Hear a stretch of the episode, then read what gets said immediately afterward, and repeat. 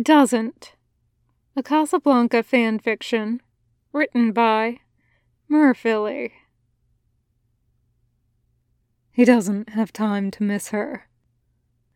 The life he leads isn't a pretty one. He doesn't imagine what might have been, or the taste of her lips, the feel of her body. He doesn't reminisce over the scent she wore or the color of her eyes. Most of all, he doesn't let the sound of certain songs bring back whispers of her voice. He doesn't have time, will never have time for that, for her, for her love. It's the lie he lives with. When anyone ever has the nerve to ask about the one that got away. The end. Thank you for listening.